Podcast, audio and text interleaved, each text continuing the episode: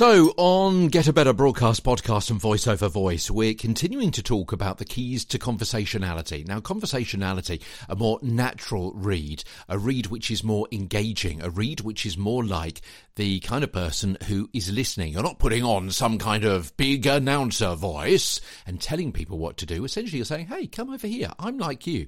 This information I've got for you is going to be of interest to you, I reckon. Yeah, it's a much more subtle way of communicating a message to your listener. We've gone through keys one to eight. Today, we start unlocking the door to conversationality with key number nine, which is the form of the words. Yeah, and as I said yesterday, we've talked about the zone that you're in and the headspace and kind of the attitude that you want and what you need to know about logically to help you get the right authentic voice for the script that you're reading. Today, we're going to go back another step to the actual form of the words themselves, which are in your script, or the words you choose to say when you're ad libbing. Because spoken language doesn't need grammar to give a meaning to the sequence of words. The grammar of the written word evolved to replace the intonation of the spoken word.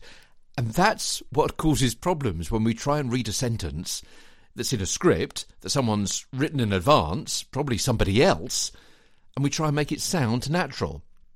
Spoken language doesn't have sentences. We speak in a collection of phrases. So to sound conversational, we've got to use conversational language. Yeah? Kind of stands to reason, doesn't it? Which harks back to uh, key number one studying conversationality, the natural, authentic sound of a voice and how people use it. Study it in the field.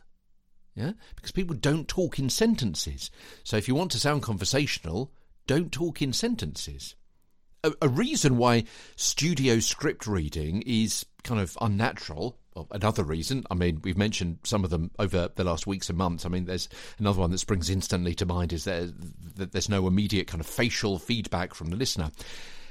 Is that we are usually not ad libbing our own words, in, inspired by the uniqueness of the moment, but instead we're reading someone else's words, words they thought at at a different time and in a different situation, and, and then translated into a, a, grammatical sentences, which are now represented by squiggles on a screen or, or, or on a piece of dried wood pulp.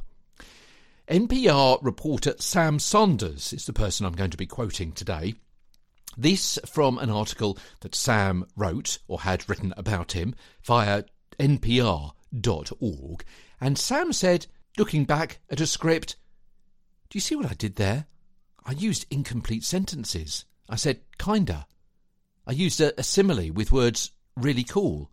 I used the word like in the same way I would have done if I was talking to you at a bar. I said, really good, instead of something print newsy like phenomenally gifted newsman or revolutionary voice that defied convention, blah, blah, blah. Yeah. Go back and read more about what NPR reporter Sam Sanders says. The link is in our show notes today.